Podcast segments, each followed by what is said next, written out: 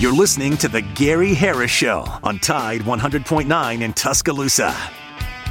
Gary Harris Show. You see him host Tider Insider TV, Crimson Tide Kickoff, play by play for Alabama sports, and sports director for WVUA 23. It's time for the Gary Harris Show on your home for Alabama sports. Tide 100.9 and streaming on the Tide 100.9 app. All right, here we go. Good morning, everybody. Welcome into the Wednesday Hump Day edition of the Gary Harris Show for this October 18, 2023. I'm your host, Gary Harris.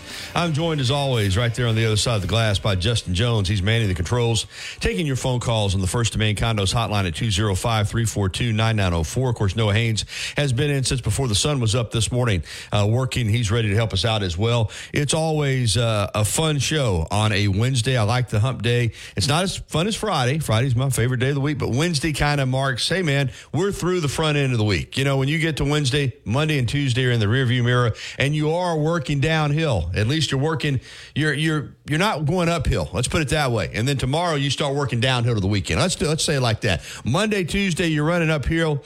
Wednesday, at least it's leveled off. And then Thursday and Friday, you're downhill to the weekend. So we're ready to go here this morning on the program. Glad you're with us here on Tide 100.9 FM and 12:30 a.m. WTBC. I'll have the rundown for you here in just a moment on what uh, we have on tap for you today here on the program. But first, I need to tell you, as always, this hour, the Gary Harris Show, brought to you by my good friends, and I say that with 100% honesty, my good friends at Alabama Credit Union. Steve Swafford, the CFO, right on through the entire organization, professional courteous, looking out for your money. And you're not just a customer at Alabama Credit Union. You know, you become a member. You're part of the family. It's just different. Find out uh, more at alabamacu.com. That's alabamacu.com or get by and see them at one of their many locations around the state of Alabama. Alabama Credit Union loans for real life. Some rules and restrictions do apply. See if you're eligible for membership, then join today and feel good about your money and put a little extra change in your pocket. Cha-ching. You heard it right there. All right, here's what's coming up today at 9.30. It's the NASCAR report with Matt Coulter. We'll also talk about uh, Alabama, Tennessee a little bit with Matt. Third Saturday in October. He covered a lot of those games uh, in his days as a, a television sportscaster. Then at 10 o'clock, uh, we're going to get the Vols perspective from Dan Harrelson. He is going to join us from uh, Nashville, or should Nashville, let me, the ends in, in uh, Tennessee, Knoxville. He's going to join us from Knoxville. He's the managing editor for the Vols Wire, part of the USA, USA Today Sports Network. And Darren Harrelson will be with us. Um, this morning at 10 a.m. Central Time. Also, we're going to get some audio from uh, Josh Heupel, the Tennessee head coach. We're going to pull that down. He had his press conference this week as well. We want to hear uh, from the Tennessee head coach. We heard uh, some clips from Nick Saban yesterday. Of course, Coach Saban will meet with the media again tonight following practice, but we're going to hear from uh, Josh Heupel as well. We'd love to hear from you too, of course, as I always say. Uh, you make the show. Uh, we are a content driven show, but boy, we do love our callers and uh, I love interacting. And it's been a really good football season in terms of phone calls, in terms of interaction, in terms of differing opinions. I love that. So I encourage you to give us a call here on the First and Main Condominiums Hotline, 205 342 9904. All right, let's, uh, let's go ahead and start them off with some Wednesday morning headlines here on the Gary Harris Show. Justin and kind of catch up on what's going on. Well, the Alabama Crimson Tide practicing full pads on Tuesday afternoon in preparation for the third Saturday in October matchup against the University of Tennessee Volunteers this Saturday afternoon, shortly after 2:30 p.m. inside Bryant Denny Stadium. The game will be televised nationally on CBS as the SEC Game of the Week. Of course, you can hear it on the Crimson Tide Sports Network, including the flagship station Tide 100.9 FM as well as the Bear 95.3. And uh, we look forward, of course, to that game. And uh, for Alabama, it's an opportunity to get to five and 0 in the SEC, and at the same time get a little payback for, from Tennessee, for Tennessee from last year's game when the Vols beat Alabama 52 to 49 on the final play of the game on a 41-yard field goal, snapping a 15-game losing streak against the Crimson Tide. So a lot will be on the line this Saturday afternoon. Meanwhile, down on the plains of Auburn, it's the uh, interesting matchup between Ole Miss and Auburn. Auburn is not having a great year, uh, but they have a first-year head coach named Hugh Freeze, who used to be, as we know, the head coach at Ole Miss until he was fired from some for some off the field issues in Oxford. He's in his first season at Auburn. Of course, Lane Kiffin reportedly was offered the Auburn job last year before it was offered to Hugh Freeze. So you think there's a lot of uh, personal pride on the line? It's a big, big game for both coaches, particularly for Kiffin, who's built up some goodwill this year. Even though he lost to Alabama, he was able to beat LSU. Ole Miss has only one loss on the season. They're still in the hunt for the SEC West Championship in a top tier bowl game. But you can bet if Kiffin loses to Freeze, Ole Miss fans are not going to be happy. So that's going to be a big, big game down at Jordan Hare Stadium in Auburn. In the NFL, hey man, Justin, let me tell you something. It ain't over till Julio says it's over. Julio Jones is just that good. 13th NFL season. Yes, he will play this year in the National Football League. And not just with any team, but a Super Bowl contender. As he has signed with the Philadelphia Eagles, that means he'll be on a team with a lot of former Bama guys, not necessarily his teammates at Bama, but of course Jalen Hurts is the quarterback. DeVonta Smith is the wide receiver. Landon, Landon Dickerson. Uh, there's Josh Jobe, and I know I'm missing a, a, couple of guys, but Julio now becomes that third wide receiver to go along with AJ Brown and DeVonta Smith, and so. Uh, that'll be an interesting setup for him. I think he'll fit in well there. Uh, that's a winning culture. They did lose their first game of the season. And guess what? On Sunday night, you know what we got? We got Tua versus Jalen. We got the Dolphins and the Eagles, two of the best teams in the National Football League, locking up on Sunday night. And the Eagles are going to be wearing that iconic Kelly Green throwback, too. It's going to be cool. Yeah, yeah, that's, that's going to be a heck of a game, too. I mean, that's, you know, Dolphins have one loss. Um, Eagles have one loss. Jalen Hurts was the MVP runner up a year ago. Tua, I, I, I'm going to say this. I know it's still early. I think Tua would be my front runner for the MVP this year based on the way he's played. So that ought to be a, a great game on Sunday night. Major League Baseball, and I kind of had a feeling this might happen. It, it's not over. I get it. But let's just be honest. Um, the, the Eagles, Eagles, the Phillies, the other team in Philadelphia, the Phillies, when they got past the Braves, Justin, couldn't you kind of see this one coming? I mean, they have smoked the Diamondbacks in the first two games of the NLCS. Now, I get it; those two games were in Philadelphia, but the latest win last night was a ten to nothing beatdown. Um, they've won both games. Now they head to uh, Arizona for the next uh, two games and game five if necessary. I don't know to get to game five. Phillies look like a much better team than Arizona. 10 nothing. Meanwhile, in the American League, the Rangers, uh, this is a little bit of a surprise to me, are up 2 0 on Houston, and they won both those games in Houston. So they go back to Arlington now with a two games to none lead. That game is tonight in uh, in Arlington, and then the game three of the NL Series is tomorrow afternoon. So uh, both the American League Championship Series and the NL Championship Series are two games to none. Right now, the Phillies are my pick to win it all. I, I think they're I think they're the best team. Uh, you know, they finished 14 games back to the Braves, but they got hot at the right time. They got a lot of big bats. Uh, their top end pitching in their rotation is phenomenal um, yeah, they look like the team that's going to take it all all the way to me. But we shall see. Alabama men's basketball number 24 in the preseason AP poll. A lot of people think that's a little bit low. I don't know. I don't really have a problem with it, Justin, based on the fact that even though I think Alabama's talented and uh, Grant Nelson the North Dakota State transfer was named first team preseason All SEC. Mark Sears was named second team preseason All SEC. But still, it's really an entirely new roster for Alabama. They really kind of had to flip the roster over. So, hey, man, 24 is not bad. I said on Tider Insider TV last night when I was asked about it by a viewer, if they take care of business and they win games, they'll be in that top 10 before you know it. So it sounds a little bit low based on some of the power polls that we've seen. Uh, I would have probably, if I had an AP vote, Justin voted Alabama around 15. I think 15 is probably 15, 16, somewhere in there, but I don't have a problem with them being 24th, really. Uh, Tennessee is the media's pick to win the SEC championship, and the Vols do look like they have a really, really, really strong roster this year. But again, it, you know, that's why you play the games. I think it's harder to predict uh, basketball than it is football, even. And football is pretty hard to pick as well. So that is some check and some headlines. We're off and running here on the Gary Harris Show. It is uh, 11 minutes after the hour of 9 o'clock. And, uh, we're going to hit the uh, break and then come back. We're wide open for phone calls in the next segment. Matt Coulter on NASCAR at 9.30. Dan Harrelson on Tennessee, Alabama at 10 o'clock. As I said, we're going to get some uh, Josh Heupel audio ready to go for you as well. And... Um, we're going to have fun this morning. It's Wednesday Hump Day edition of the Gary Harris Show. This hour being brought to you by Alabama Credit Union. We'll be right back with more on Tide 100.9 FM and 1230 AM WTBC.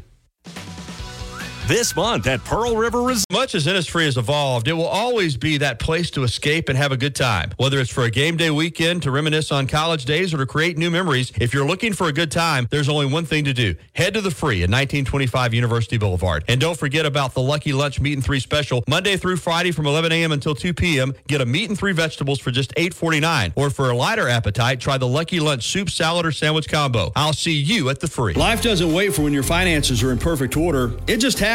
But no matter what surprises come your way, Alabama Credit Union will be here to help make it affordable with great personal loans, mortgages, and auto loans. They offer an easy application process and fast decisions so you can stay focused on feeling good about whatever life brings your way. Alabama Credit Union will be here to help make it affordable with great personal loans, mortgages, and auto loans. Alabama Credit Union, loans for real life. Visit alabamacu.com to learn more. Some rules and restrictions apply. See if you're eligible for membership, then join today and feel good about your money.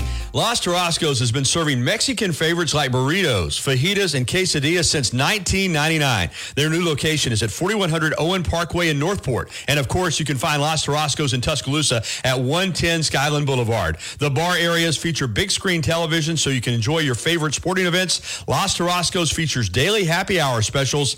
And for the best Mexican cuisine in West Alabama, remember the name is Los Tarascos with locations in Tuscaloosa and Northport. Tide 100.9 Tuscaloosa weather. Another beautiful day today with a sunny sky, the high 73. Fair tonight, the low at 50. Tomorrow, increasingly cloudy, the chance of a shower by afternoon. Showers are more likely tomorrow night, the high tomorrow at 73 degrees. I'm James Spann on the ABC 3340 Weather Center on Tide 100.9. It's 56 degrees in Tuscaloosa. You see him on WVUA 23 covering sports and on Tider Insider TV on Tuesday nights. Don't miss a minute of the Gary Harris Show. Weekdays from 9 to 11 on Tide 100.9.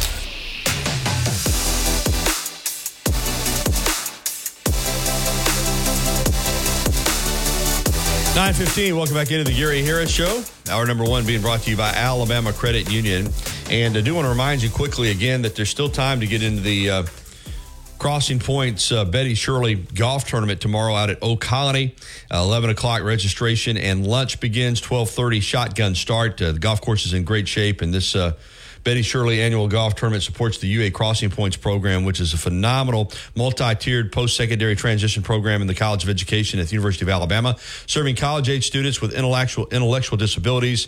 Our program is sustained by numerous campus and community partnerships such as Tuscaloosa City Schools and Tuscaloosa County School System. So this is a big, big. Uh, big golf tournament uh, with some great sponsors. And Jay Seawell, head golf coach at the University of Alabama men's golf team, will be the honorary chair. So again, if you want to uh, to get involved, it's not too late. You can call 205-348-3180, 205-348-3180, the Betty Shirley annual golf tournament tomorrow at Ol' Colony. All right, let's jump out on the First and Main Condominiums hotline and welcome in our good pal Tom this morning is going to lead us off. Hey, Tom.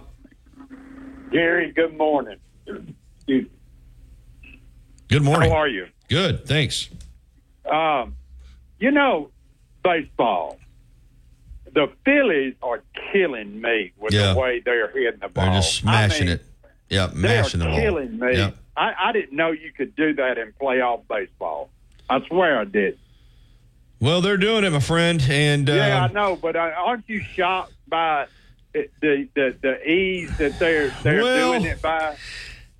A little bit. I don't know. I, I think you, if you were listening, you remember me saying that if you're the Braves, that was the worst possible matchup. I mean, you couldn't have.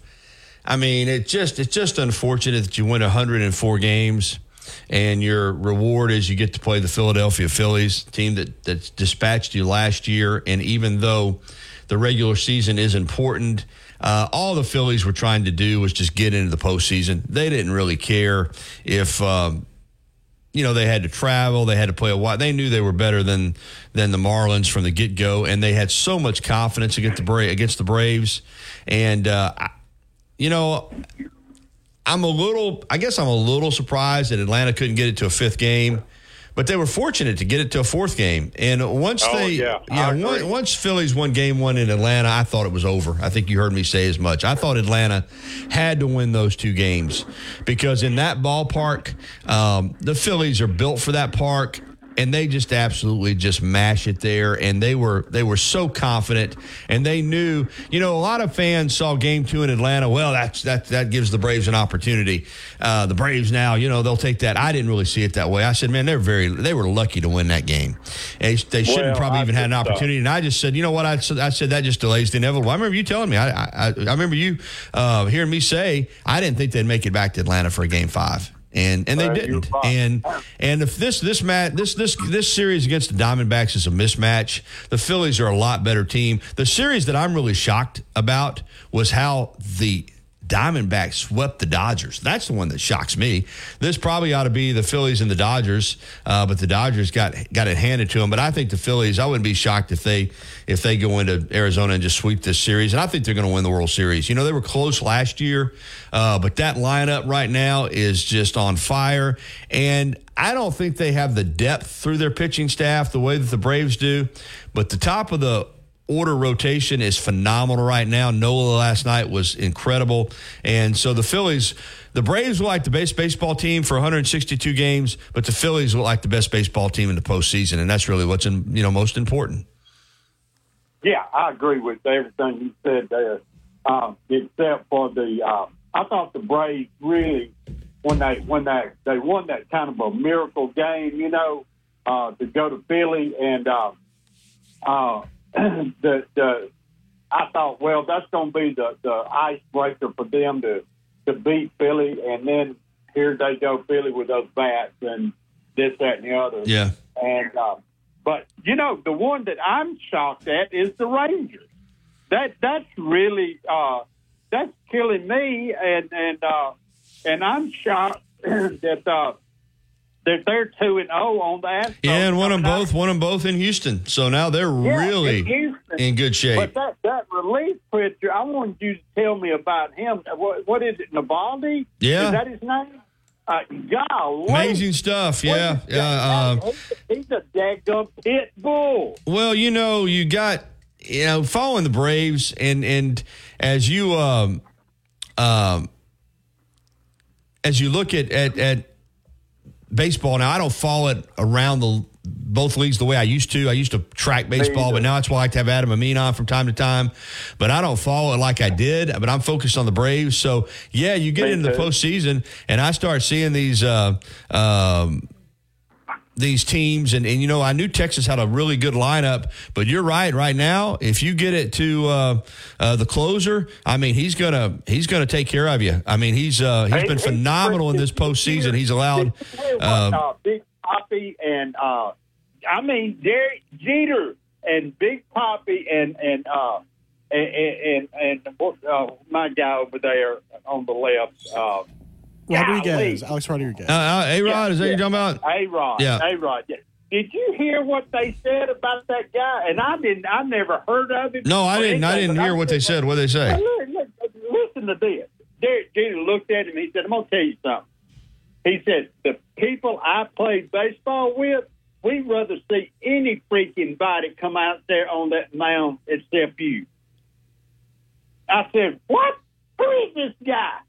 And uh, and I started digging on him, and this guy's a freaking pit bull. Well, you know what it Poppy- is. They've got Big he's Poppy he's so said, he's so I don't care if he if he's nine up or nine down. He's going for your throat. Well, he's so good that he's forced Aroldis Chapman to become the setup man. You know. Yeah. that's I didn't realize that. That's how- I- that's how- Uh, that's how good this this this guy is, and uh, you're right. He's fearless, and I think in the postseason so far, um,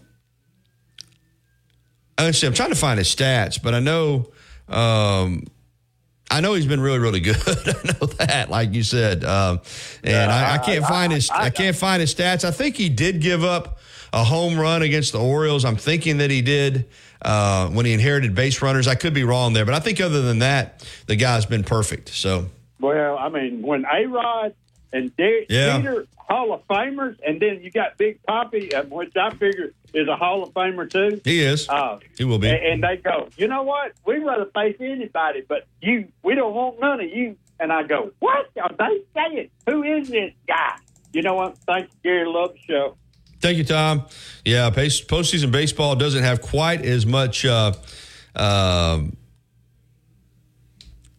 I don't know as much pizzazz because the Braves aren't in it. I know that's dimmed my, you know, that's curbed my enthusiasm for it. But you know what? It is, uh, it is still postseason baseball, and um, you know we'll uh, we'll follow it here some to some degree. Again, not not the same way that uh, we did with um, um, with the Braves, but we'll keep an eye on it. And one thing I'm checking is, um, you know, he being uh, Tom was right about. Um, of course, A Rod and Derek Jeter been in the in the in the um, baseball Hall of Fame, and he said in Big Big Papi's a Hall of Famer will be. He is a Hall of Famer. Yeah, I, I want to double check that. He went in in 2022. So uh, yeah, he's already in as well. That's what I was thinking. When he said, "Yeah, he'll be a Hall of Fame or should be in a Hall of Fame," I'm thinking, I think, yeah, I think he is. you know, he he's been out of the game long enough. Yeah, he went in in 2022. So that uh, that uh, Fox studio crew, they're all Hall of Famers. But um, yeah, I'm surprised as well that the Rangers won the first two games in Houston.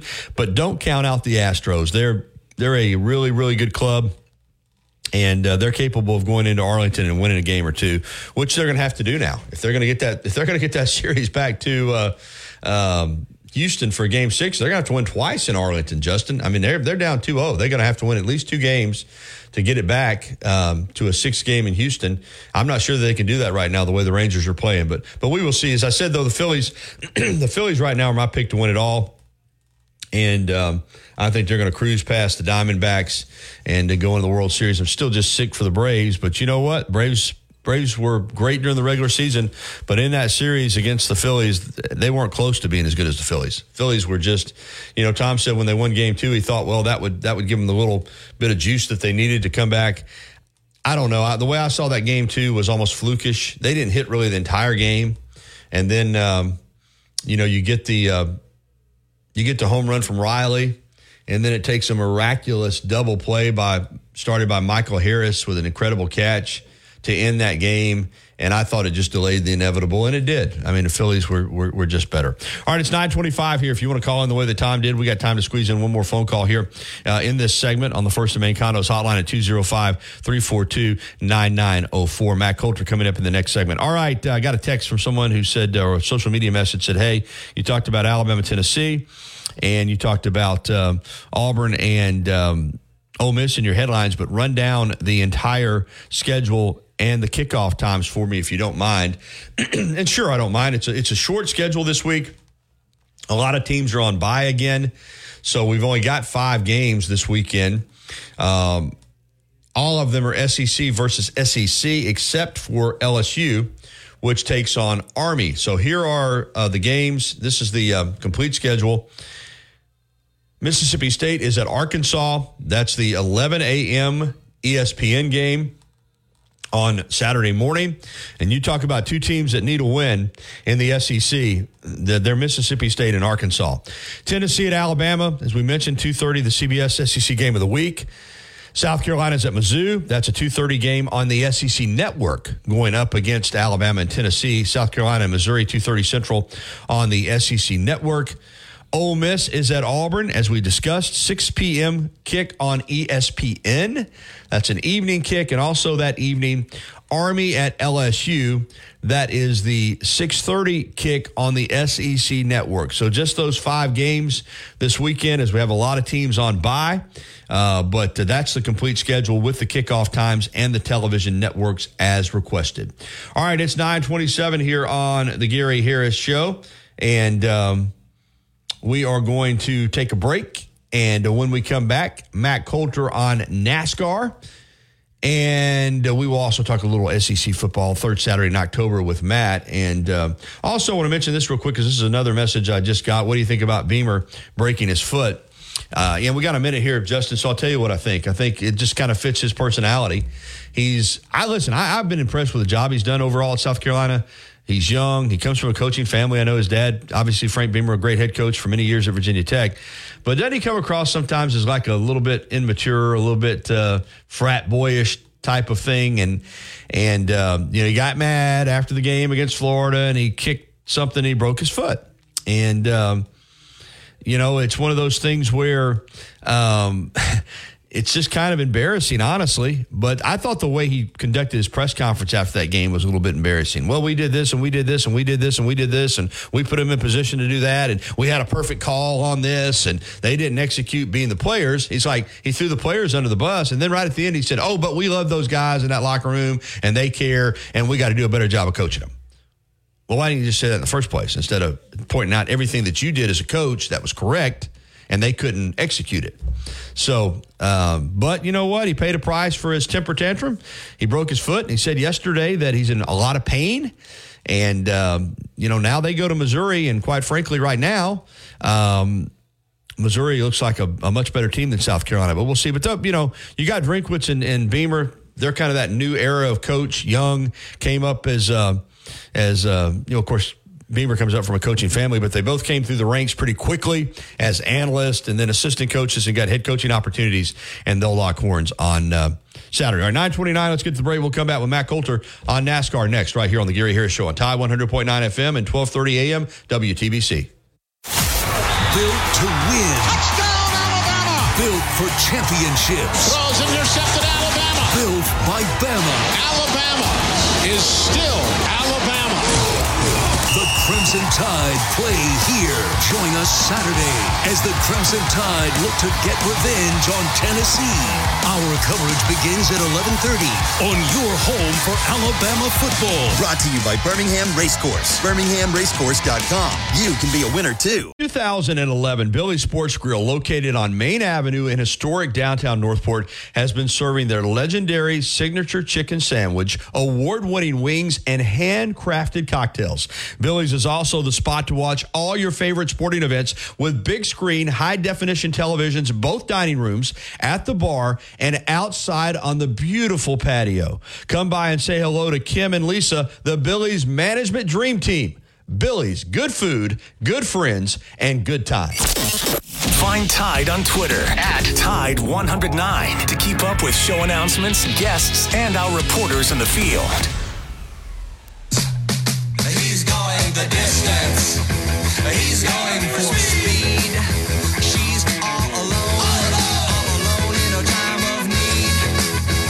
932.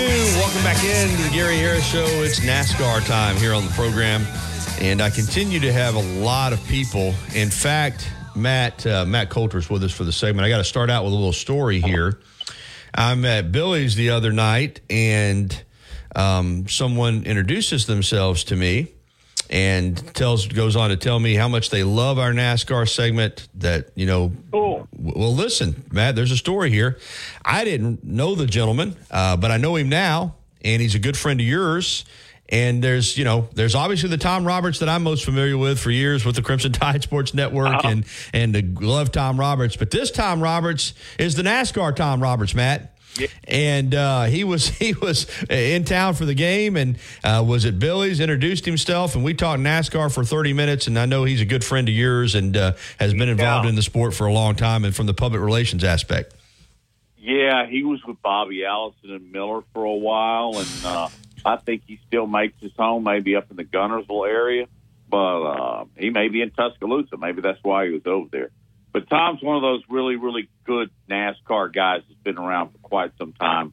Very experienced, very good at his craft, and uh, yeah, there is another Tom Roberts. Yeah. So, but he was tell he was just discussing with me how much he said he listens to the segment every week on the app and uh, loves it, and said I really appreciate you guys talking NASCAR. And I said, well, it's only once a week, but the fact that we just do it once a week puts us ahead of the game because there's just as you and I have discussed, there's just not a lot of NASCAR talked on sports radio anymore outside of the NASCAR, you know podcasts and things that are specifically uh, dedicated to NASCAR. But we're more than happy to do it. And there's a lot to unwrap, Matt, from this past this past race. Um, when you look at at uh, you know Kyle Larson, boy, he he he shoots up now as. Um, Quite frankly, is just is just one of the is one of the favorites. I mean, there's no other way around it with his win. Uh, we'll get to Ryan Blaney here in a minute, but uh, just your tech your takeaways um, from the race at Las Vegas. Well, I don't think it took the Vegas win for us to realize this, but I think it's worth re-emphasizing that Kyle Larson could probably win a race in a grocery cart in a Walmart parking lot. I mean, he is that good and that experienced and that talented. In fact, you know, he's training and gone through the education in the school. He's going to race the Indy 500 next year. That you know, if his car qualifies. so I think that probably, you know, further emphasizes my point. But you know, the race in Vegas was a lot about pits. You know, it's just boggled my mind with the one lug nut wheels they're using now. Gary, they're making nine second four tire change pit stops. Mm. It just just that just boggles my mind. But Larson's crew was better on Sunday, and a large due in part the reason he won the race. My pick of William Byron finished uh, seventh. Your pick of uh, Denny Hamlin finished tenth. And um, let's see, I'm going to get to pick first this week as we go to Homestead, Miami. Also coming out of that race was uh, really uh, when the results came in of the points. You know, deducted from Ryan Blaney for illegal shock, uh, left front shock on the number 12. He was done. I mean, it had absolutely toasted him. But NASCAR, uh, overturned their own ruling and gave him his Yeah. points back because they said their their tester was faulty and so give them credit for admitting their mistake and listen Blaney still got work to do but he was really basically done uh, once that um, once those points were taken away I think he's, uh, and I'm not looking at the standings, and my memory's not great, but I think he's still like sixth. Are you looking at him?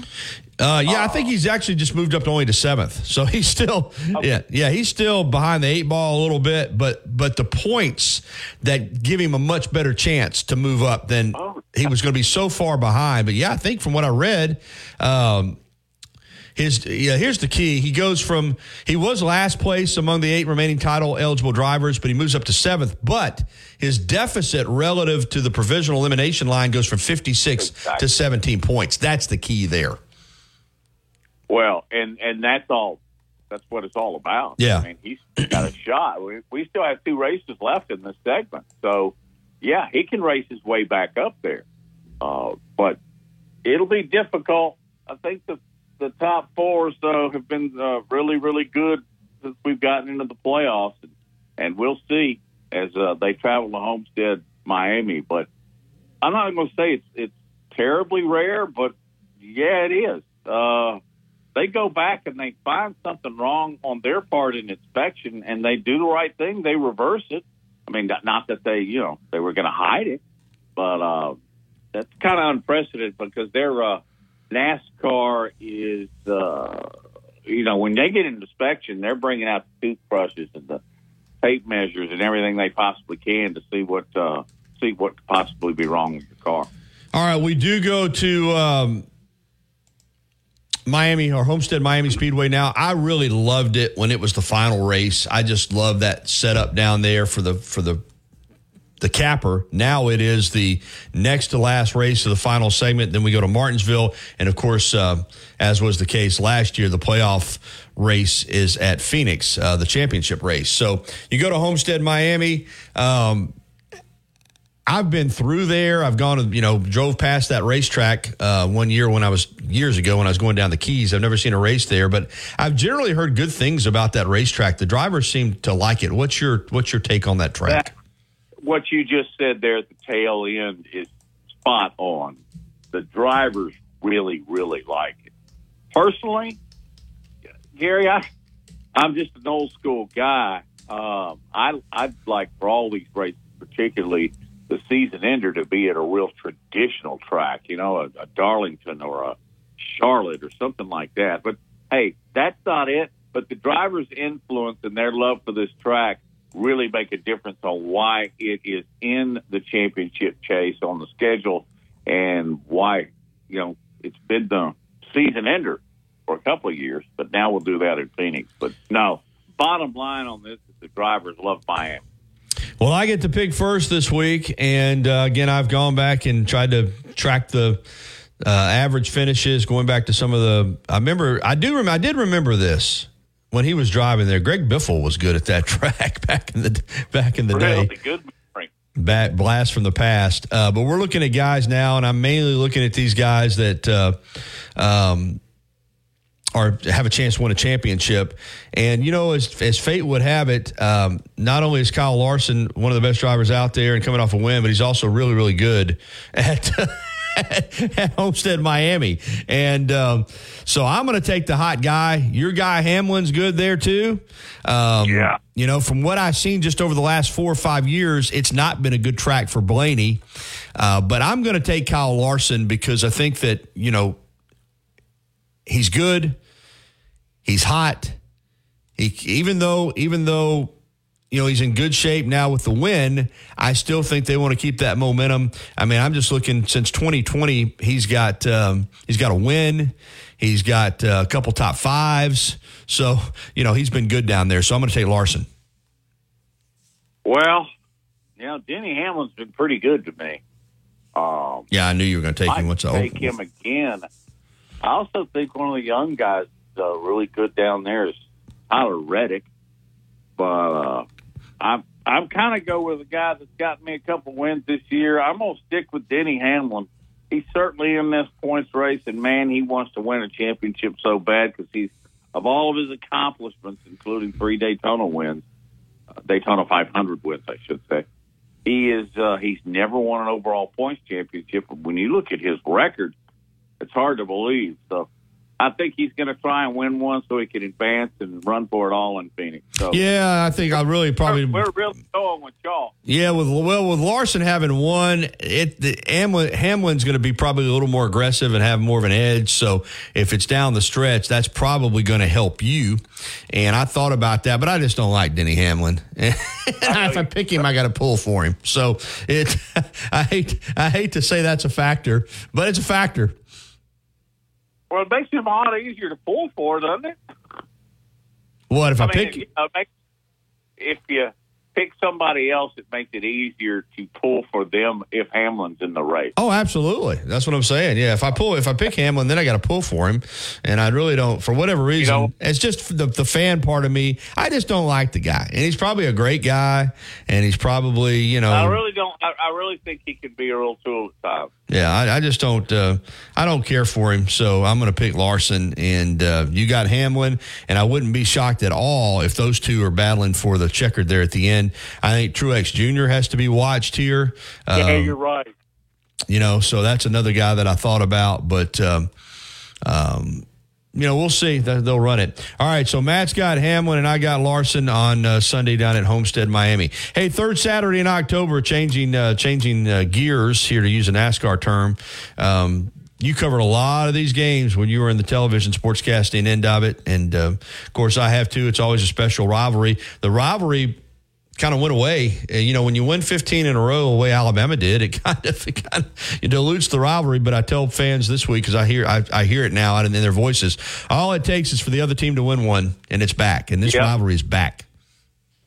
I've heard that I hate Tennessee week more this week than I have collectively over the last 15 years. I agree. So I agree. it's uh, it's got Alabama fans pumped up. It's a great rivalry. I was talking with Lars on Big Ten Sports just Monday about the third Saturday in October, and the wonderful book that our buddy, our dear departed buddy Al Browning wrote. The great read, still out there. Um, all the pageantry and, and everything that leads up to it, and golly, Gary, when we were young, it would be the one game on ABC, and uh, it's the only one we'd get for the week. Uh, running through the T when you're at Tennessee, uh, good grief! It's just uh, it's a wonderful. It's my favorite rivalry. I know a lot of people like the Alabama Auburn game. Certainly, I do too. But um, as far as being an Alabama fan in graduate, this is huge for me personally. Yeah, and it's the third Saturday in October, which it should be. I, I, I you, you and I both talking about the traditional aspect, and I understand schedules change, but uh, when it's on the fourth Saturday, it just doesn't resonate the same for me. I want it on the third Saturday, man. That's that's just that's just when it's supposed to be played. It was on the third Saturday last year. It's going to be on the uh, on the third Saturday this year, and uh, and that's a good thing. I love it. It should always be on the third Saturday. And of course, I guess if they realign the scheduling when Oklahoma and Texas drop in, there's also there is some talk that it might not be even be annual. So you know, some some things ought to stay no matter what. Yeah. I- this is one of them. Well, who are you? Who are you picking? If you don't mind, you maybe if you're not holding for your show or your podcast, No, I'm not. I'm not. I'm not. I think Alabama should win the game if they could just cut down on some of their mistakes uh, along the offensive line, and the penalties are the ones most notable. Uh, this is not the Tennessee offense that we saw last year. Good grief, Hendon Hooker was just fantastic. But I think that uh, I think overall, Gary, w- w- I'll just ask you: Isn't Alabama the better team? I think Alabama is, even with their flaws and even with their inability to put a four quarter game together, which they really haven't done, I guess, other than Middle Tennessee, who was outmanned. Um, they're at home. Um, and that Arkansas game was so disappointing in how it finished. But for nearly three quarters, I mean, Alabama, I hate to say dominated Arkansas, but they kind of did. I mean, Alabama's defense didn't give up. I mean, when Arkansas, when you got the uh, defensive face mask personal foul on Jaylen Key late in the third quarter that really kind of opened the door for Arkansas, gave them second life, they were a little less than 100 yards offense at that point. They still only finished with, with 250, but they had a, you know, right a little less than 100 yards, and then really in a little more than a quarter, they went for 150. So they did all their damage late in that game, and it left, it left kind of a bitter pill in your mouth, but Alabama was you know, looked like the the 19 point favorite that they were for most of that game. So they're at home. They and they they remember what happened last year. That was a one of the most difficult losses that that Saban's had at Alabama, and he's had some. I mean, he's had some rip your guts out kind of losses, but that was one of them. So I yeah, I think I think Alabama should win this game. I do too. I hadn't picked the score yet. I will later on in the week. Of course, we do it for Tide, and you do it on your Friday shows. But um, I'm I'm thinking Alabama may put three quarters together and win it. But um, two two key plays, and that's the opening drive of the third quarter. Alabama's just dominating. They unfortunately they have to settle for a field goal. And then you mentioned the key face mask really flipped Arkansas. Mm-hmm. But you know, Al- this Alabama team just finds ways to win, and they've done it again. And um, I sure as heck hope they do it again on Saturday. Yeah, Tennessee's strength this year, offensively, unlike last year, is the run game. That's their strength. Milton's kind of really struggled to throw the ball. Alabama against the run defensively is really, really good. So, um, you know, I think that plays into Alabama's hands as well. Hey, what's uh, coming up on the podcast? Well, the podcast will be uh, recorded later this afternoon, so can't really tell you, but I'm sure it'll be dominated by the third Saturday in October.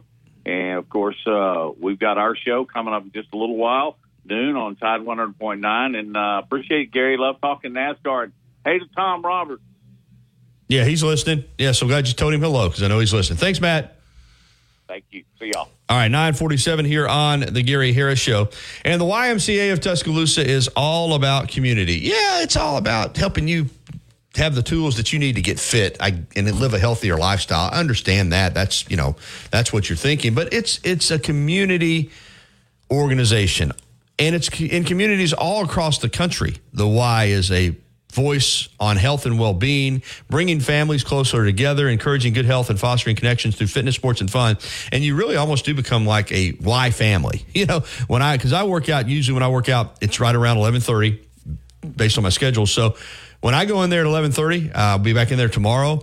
I'm going to see the people that are in there usually right around the time that I am, and it's hey man, how are you? How are you? You know, you, it's it's it's it's kind of neat in that regard. It's not a it's not a pressure gym. You know, everybody's trying to get fit, but everybody's very nice and respectful, family oriented. You know, there's nobody in there screaming or hollering or, you know, trying to, you know, put on a show or anything like that. It's just a, a great, great environment. And as I said, great community organization. And uh, I'd encourage you to get by and, and, and visit and let them show you around at 2300 13th Street downtown. Also, 205 345 9622 or ymcatuscaloosa.org. All right, we'll be back to wrap up hour number one of the Gary Harris Show. We can get some more phone calls in on the First and Main Condos hotline, 205 342 9904. We're back after this. Weekday mornings at 6 a.m. The Martin Houston Show.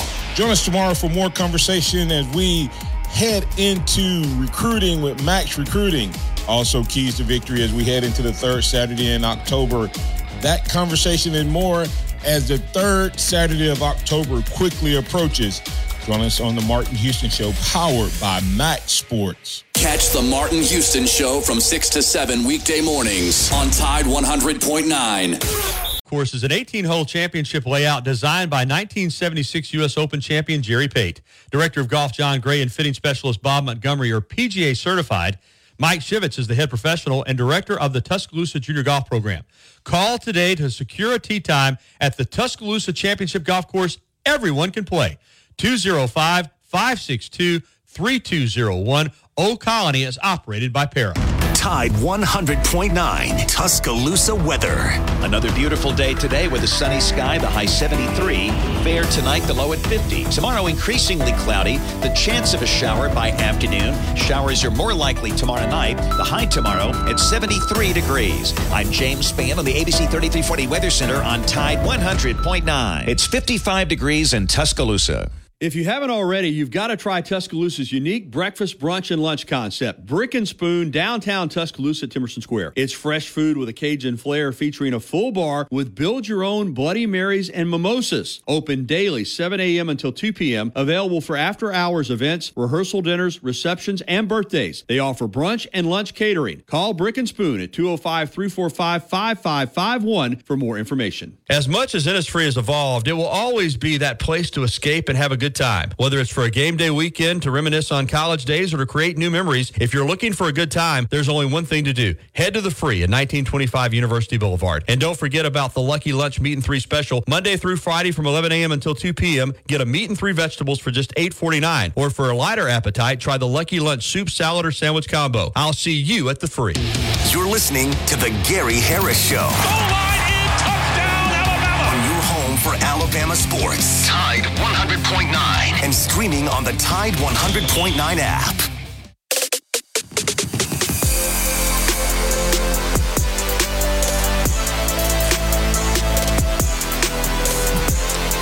Nine fifty-three. Welcome back into the Gary Harris Show here on Tide 100.9 FM and 12:30 AM WTBC. A reminder: Friday, our Bama football trivia contest presented by T-Town Menswear and T-Town Gallery and University Mall. We've been giving away some phenomenal, phenomenal um, prizes this year. And we're going to give away another one on Friday. It's going to be, uh, and I've got it in my car. I got to snap a picture of it and uh, get it out on social media uh, tomorrow. It is the uh, print from Roman Harper's uh, fumble forcing uh, play in the 2005 Tennessee Alabama game that served to give Alabama the victory. Remember, Alabama that year was undefeated up until the LSU game. They were having a phenomenal year under Mike Shula. It would turn out to be the only good year they had under Mike Shula, but they were undefeated. That was their first uh, win over Tennessee in a while since. Uh, I want to say 2002 when Fran had beat them. It's only been a couple years, but still, um, they got the win and uh, they were up undefeated up until the LSU that game year that year, and, and they lost in overtime to LSU, and then of course went to the Iron Bowl and got uh, that was the honk if you've sacked Brodie game, where Auburn sacked. Uh, Brodie Croyle, I don't know how many times it was 10, 11, 12 times. It was unbelievable. Uh, Chris Capps, one of the offensive tackles, had a really tough time that, that day, and Auburn got after Alabama pretty good. But that game against Tennessee that year was one of the highlights of the season. Remember how good Alabama was early in the year when they had Tyrone Prothro. And remember, he was lost for uh, not just for the season, but for his entire career, really, against uh, Florida uh, with that with that knee injury that he suffered late in that game when Alabama was absolutely clocking the Gators.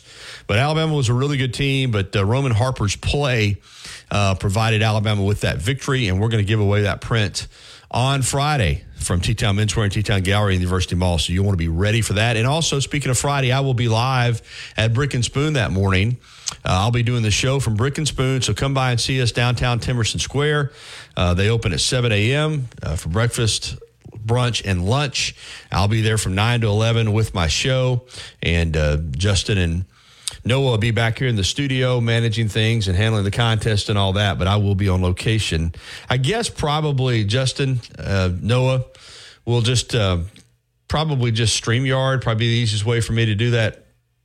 Yeah, just through yeah, that's probably what we'll do. But uh, but I will be on location Friday morning at um, Brick and Spoon. So come by and see me, and uh, we'll be just set up. I'll be you know like I said, just be me and uh, be low key, but we'll uh, we'll have the the show over there and get to visit with some of you folks, and of course, one of my great advertisers, Brick and Spoon.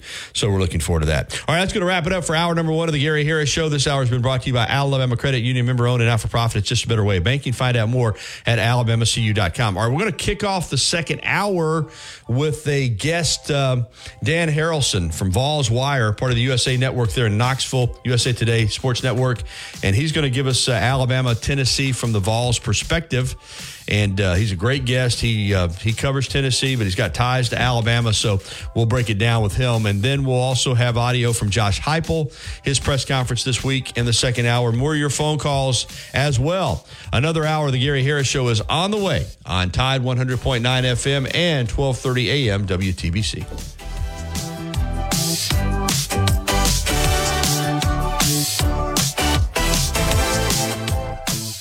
Patterson Comer is. Home. If you haven't already, you've got to try Tuscaloosa's unique breakfast, brunch, and lunch concept. Brick and Spoon, downtown Tuscaloosa, Temerson Square. It's fresh food with a Cajun flair featuring a full bar with build your own Bloody Marys and mimosas. Open daily, 7 a.m. until 2 p.m. Available for after hours events, rehearsal dinners, receptions, and birthdays. They offer brunch and lunch catering. Call Brick and Spoon at 205 345 5551 for more information.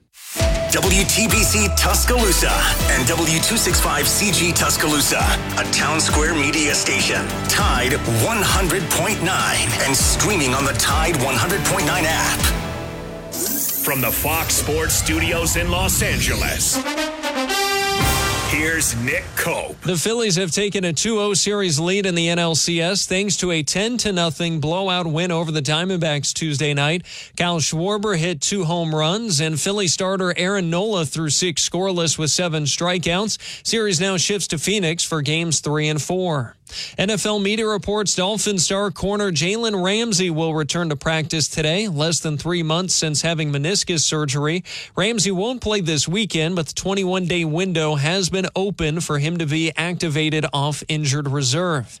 ESPN reports Rams running back Kyren Williams is expected to miss multiple games with an ankle injury, but he should be back at the latest following the team's bye in week 10. Vikings place linebacker Marcus Davenport on IR. He's dealing with a high ankle sprain, and the NFL officially extended Commissioner Roger Goodell's contract for three years through March of 2027. Always live. Always local. Dependable news coverage. The latest news only from the Tuscaloosa Thread Newsroom. Today, we may find out what happened to Mountain Brook teenager Natalee Holloway when she disappeared from a graduation trip to Aruba in 2005. A drive-through flu clinic being held at the Tuscaloosa County Health Department at 2350 Hargrove Road East until 1.30 this afternoon. Shots are $10 unless you have Blue Cross Blue Shield insurance, Medicare, or Medicaid. In sports, Pickens Academy, one of four Alabama Independent School Association members moving to the Alabama High School Athletic Association. The move is effective next year. For the latest local news in Tuscaloosa, T-Town, Bama Sports Updates. And severe weather information, download the free Tuscaloosa Thread app. Never pay for your news and sign up for our daily newsletter with news updates.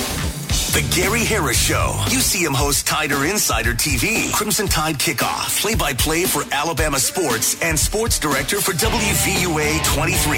It's time for the Gary Harris Show on your home for Alabama sports. Tide 100.9 and streaming on the Tide 100.9 app.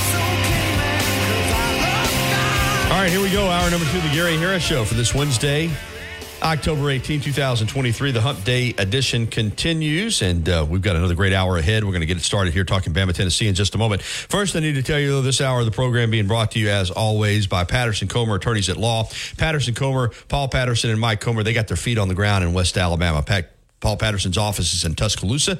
You can reach him at 205 345 1000. Mike's is in downtown Northport. You can call him at 205 759 3939. If you've been involved in an automobile accident, had a personal injury, wrongful death, product liability, or an 18 wheeler accident, yeah, you can call one of the big 1 800 firms that you see on TV and they'll, they'll talk you through it. But you know what? You'll probably never meet your lawyer. If you do have to go to court for some reason, you won't know the lawyer that you're going to be represented by until you get to court. That's not the case with Patterson Comer. They're here. You'll look them in the eye. You'll meet with them personally. They will do what is needed to get you the best settlement even if it takes a little more time. And yes, if you have to go to court, they'll be there in the courtroom with with you. And remember, there's never any money out of pocket. You don't pay unless they collect for you. Patterson Comer Law Firm. Find out more at pattersoncomerlawfirm.com. No representation is made that the quality of legal services to be performed is greater than the quality of services performed by other lawyers. All right, let's jump out on the First and Main Condominiums hotline and welcome in Dan Harralson. He's the managing editor of Vols Wire, USA Today Sports, and there in Knoxville. He's been on the program before. He's an author. He has uh, covered Tennessee for many years. He's got ties to the state of Alabama as well and uh, gives us unique perspective on this game. Good morning, Dan. How are you? I'm doing well. Hope, hope you're doing well. It should be an interesting uh, matchup. It uh, really Saturday. should. Yeah. Yeah, it really should be. And I want to visit because you and I remember doing this interview last year before the game, and and we felt like both of us that it was going to be a tough game. That Tennessee was improved, and Tennessee could give Alabama some trouble. But we both felt like Alabama would find a way to win the football game. It didn't happen. Uh, Tennessee, for the first time ever, beat a uh, Nick Saban coached Alabama team. I, I've talked to some Alabama fans about this. Um, and of course the, the the celebration afterwards. But I said, well, imagine this: when you lost six in a row to Auburn, imagine what that was like, and when you lost that seven in a row to Tennessee, imagine doubling that and a little more, losing 15 games in a row to. I mean, Alabama fans can't relate because it's never happened. I don't think it ever will happen. But Tennessee had lost 15 straight games to Alabama. So, from that standpoint, I understand the celebration. I thought maybe it crossed the line a little bit, but that was a wild Saturday afternoon in Knoxville last year, wasn't it, Dan? Yeah, and yeah, speaking of storming the field after that game, like, like you said, 15 games or whatever it was. I mean, Tennessee fans, uh, they'll do that. I think it happened to 82 after uh, It did. the Alabama win, and yeah, 98 against Florida. So it's it's kind of rare circumstances that that has to build up from a series of losses, like you mentioned.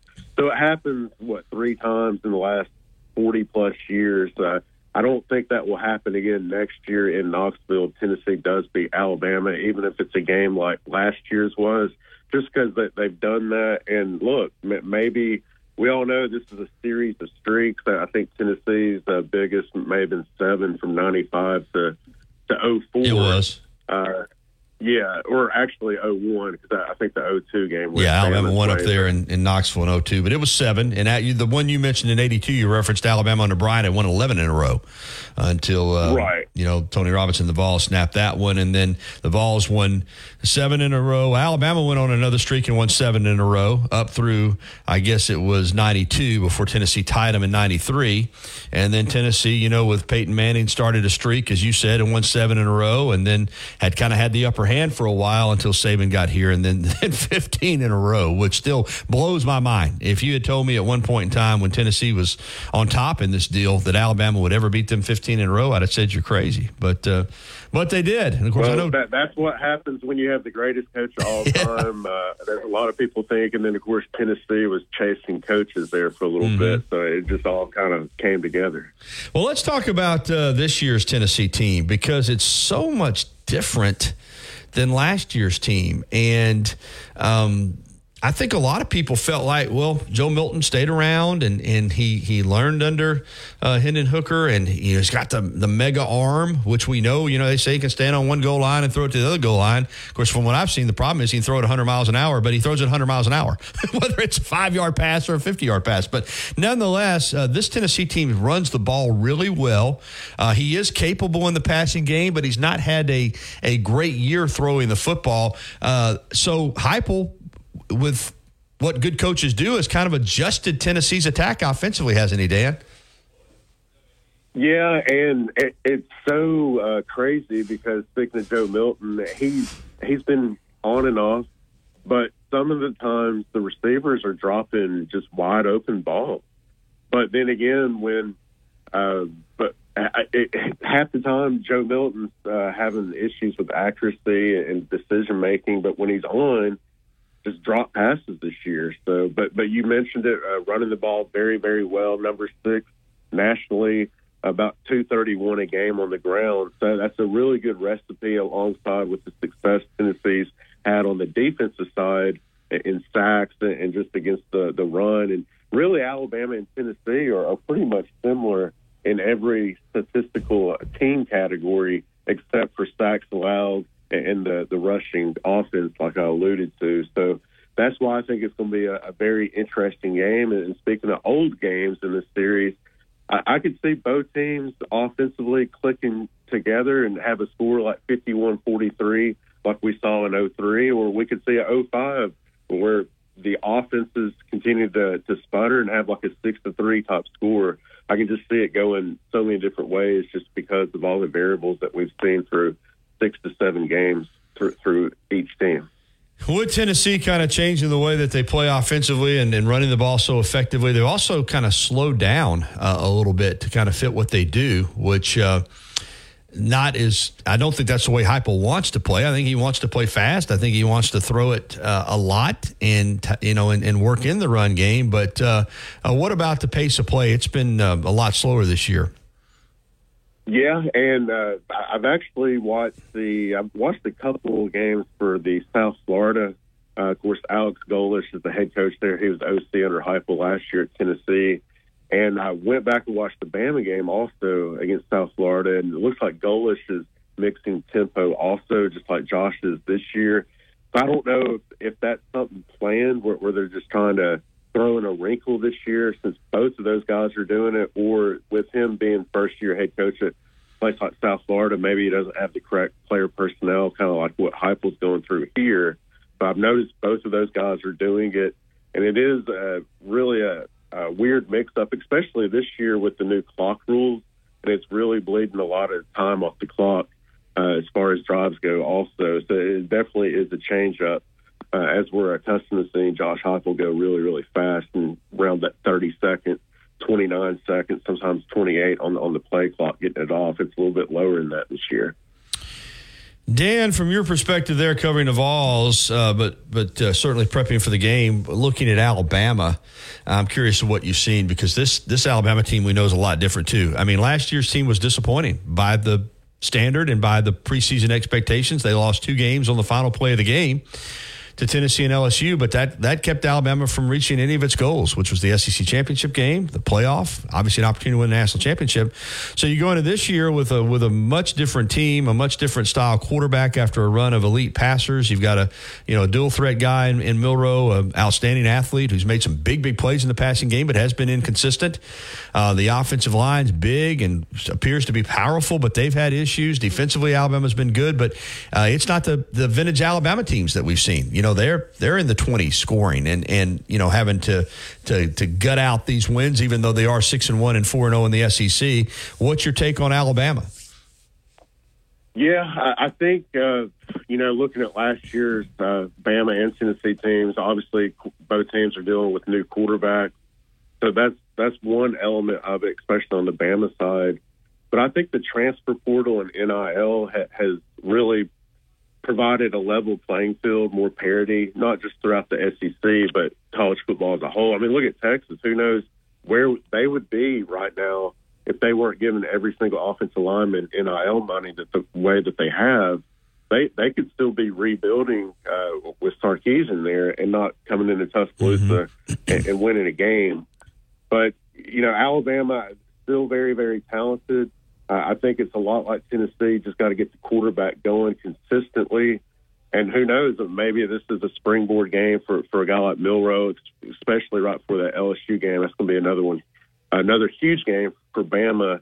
But Jermaine Burton, I mean, that guy, it seems like he's like a Pearsall for for Florida and Bowers at, at Georgia, just a guy that can take over a game. So it'll be very, very interesting to see how they go about this game offensively, game planning, uh, more touches for Burton, Isaiah Bond, those top guys, and, and, trying to get the run game involved too. I would imagine that uh, this game could be played in the uh, either the low 30s, high 20s. Uh, it should be interesting, but like I said, I, I, I think you can go so many different ways. But it, it's ultimately going to come down to Milroe, Milroe and uh, Milton to, to see who has a better game. Yeah, uh, I'm, I'm with you. I just it's hard to get a, get a vibe on how this game's going to play out, and that's why it's going to be so interesting. The vibe there in Knoxville, what is it? I mean, I know last year was a major high, as we talked about, maybe a little bit, you know, surprising the outcome based on where the two teams were, um, you know, going into the season and even going into that game. Uh, is that seen as an outlier? Do you think Tennessee people are confident that they're, you know, that they're capable of coming here and winning the game? What's the what's the vibe of the Tennessee people, the fan base? Yeah, the the fan base they they believe. I mean, they're not going around saying that they're going to you know straight up win the game, but they they believe they have a uh, not just a you know a, a punching chance that they believe they can go down and, and and and win the game. I mean, they still have a lot of respect for Coach Saban and, and that program, but they also realize they got over that hump last year, and you know this year that maybe they start their own streak. We'll, we'll see. But they they also there's another element of the uh, from a series standpoint, what Saturday's game can mean for, for Tennessee fans going to Tuscaloosa because uh, I've heard a, quite a few people say this with, with the the rumors about maybe having the one seven model for, for the SEC going forward after next year. That would eliminate Bama Tennessee every year. So we don't truly know when the, the next time Tennessee will play in Tuscaloosa True, in the yeah. series. And obviously, what Coach Saban turns 72 in a couple weeks, and who knows the, the shelf life on, on his career as the head coach of Alabama. This will be the last time Tennessee has the opportunity to try to defeat Coach Saban at Bryant Denny Stadium. So there's so many different elements from that aspect, but that they truly believe that, that they can go down there and, play now, but with uh, a team and a program under Saban at Alabama. Any concern about the fact that Tennessee's had one true road game and they load an egg, laid an egg? Um, and, and I don't know that this is a vintage Alabama team, but I think Alabama's a lot better than Florida. Uh, now that has to be concerning. I mean, they went into Gainesville against a team that on paper Tennessee should beat, regardless of where they play, and uh, played very poorly.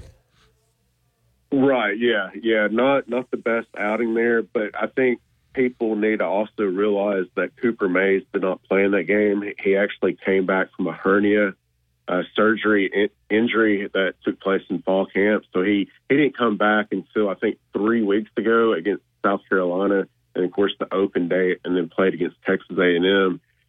The communication and the tempo has been a lot better with him and, and the, the ground game has really benefited also. It allowed Ollie Lane to go back to left guard. He filled in at center for the first couple games. So I think if they were to, to line up and play Florida again with Cooper Mays, uh, I, I think it would be a different outcome. Uh, they had a couple bad plays defensively that, that Florida was able to capitalize on, on big scoring plays. And of course, Tennessee started out the game seven nothing. Uh, Josh Heupel does a really good job scripting plays. Uh, I think I think 21 of the 32 games he's been head coach that they've have uh, points on the board opening uh, series. Uh, they actually did not have points last week against the Aggies, but they did move the ball to have a chance for that. So that's another element to keep an eye on uh, tomorrow to see if Tennessee can score those early points and, and kind of try to uh, take control of the game and, and, maybe get the crowd out of it. Dan Harralson with us uh, from Vols Wire talking Tennessee, Alabama. Big picture for the Vols this year.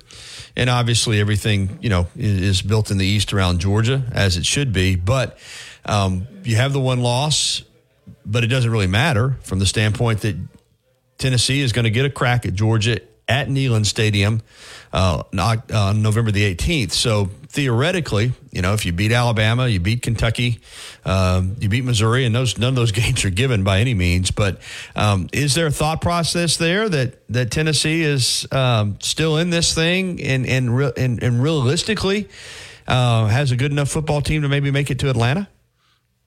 Yeah.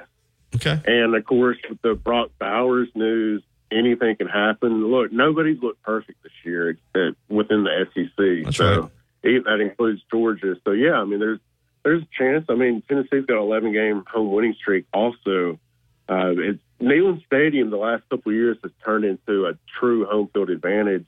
Just the the element of uh, uh, the lights and the light show and all that stuff, built-in speakers, uh, the party deck that Danny White implemented just the. It looks totally different and, and it's huge. But yeah, Tennessee uh, were to win Saturday and and could possibly run the table and, and get to Atlanta.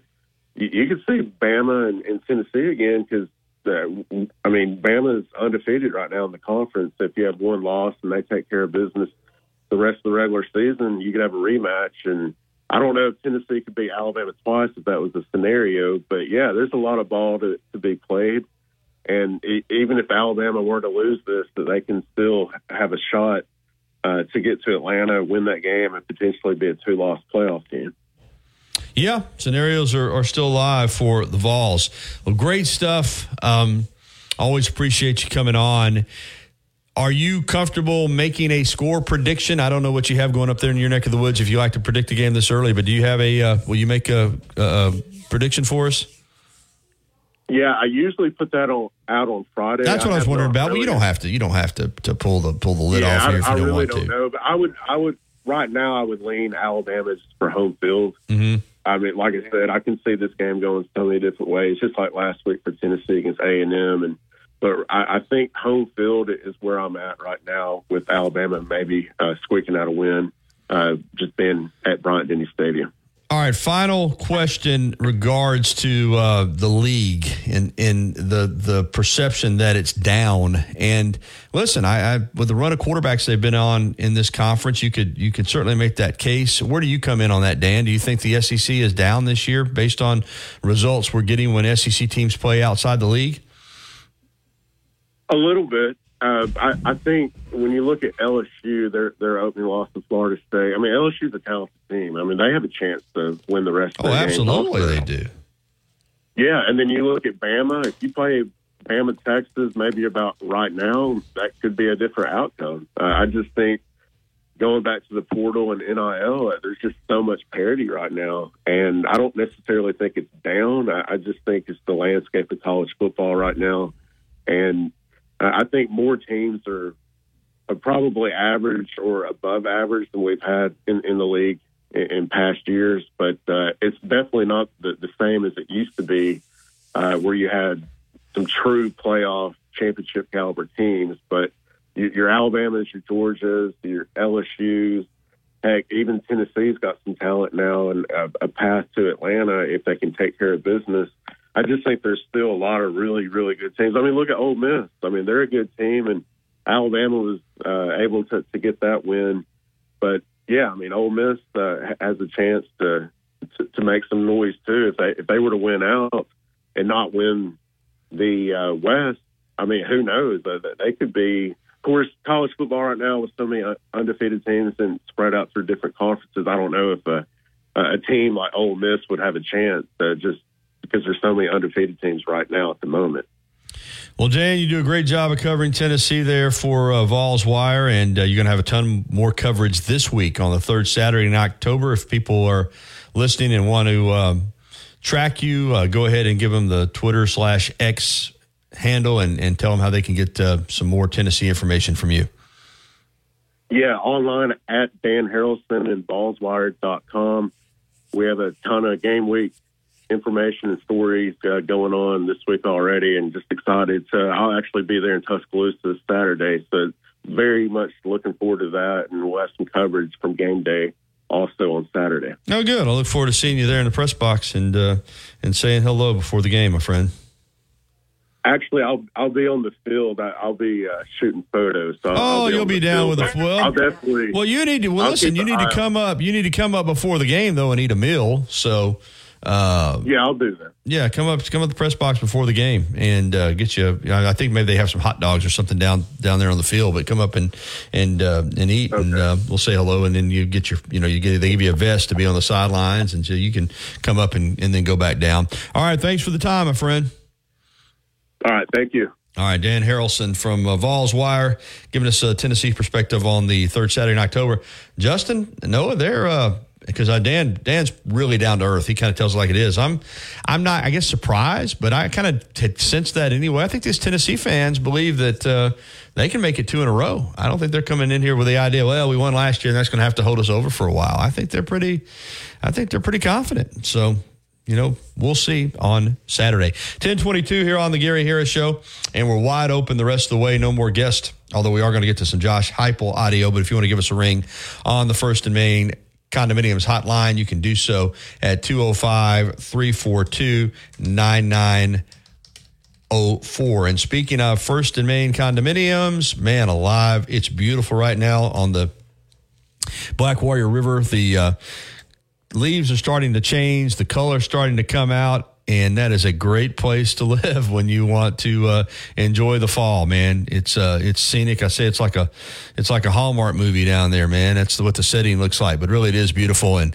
and um, if you're interested in living in a, a secure, gated community with ultra modern condominiums, three bedrooms, three and a half baths, brand new appliances, washers and dryers provided. Uh, you got to look at First and Main Condominiums in Northport. Find out more at firstandmaincondos.com. Uh, go look at the pictures, uh, look at the video tour, firstandmaincondos.com, or give them a call at 205 657 7465. That's 205 657 7465, and set up a tour. I uh, know of what I speak. I live there and I love it. All right, we'll be back with more of the program right here on Tide 100.9 FM and 1230 AM WTBC. Hey, Bama fan. As much as Innisfree has evolved, it will always be that place to escape and have a good time. Whether it's for a game day weekend, to reminisce on college days, or to create new memories, if you're looking for a good time, there's only one thing to do. Head to the free at 1925 University Boulevard. And don't forget about the Lucky Lunch Meat and Three special. Monday through Friday from 11 a.m. until 2 p.m., get a meat and three vegetables for just $8.49. Or for a lighter appetite, try the Lucky Lunch Soup, Salad, or Sandwich combo. I'll see you at the free. Life doesn't wait for when your finances are in perfect order. It just happens. But no matter what surprises come your way, Alabama Credit Union will be here to help make it affordable with great personal loans, mortgages, and auto loans. They offer an easy application process and fast decisions so you can stay focused on feeling good about whatever life brings your way. Alabama Credit Union will be here to help make it affordable with great personal loans, mortgages, and auto loans. Alabama Credit Union, loans for real life. Visit alabamacu.com to learn more. Some rules and restrictions apply. See if you're eligible for membership, then join today and feel good about your money. Tide 100.9 Tuscaloosa weather. Another beautiful day today with a sunny sky, the high 73. Fair tonight, the low at 50. Tomorrow, increasingly cloudy, the chance of a shower by afternoon. Showers are more likely tomorrow night, the high tomorrow at 73 degrees. I'm James Spann on the ABC 3340 Weather Center on Tide 100.9. It's 61 degrees in Tuscaloosa. Alabama Crimson Tide lives right here. Tide 100.9.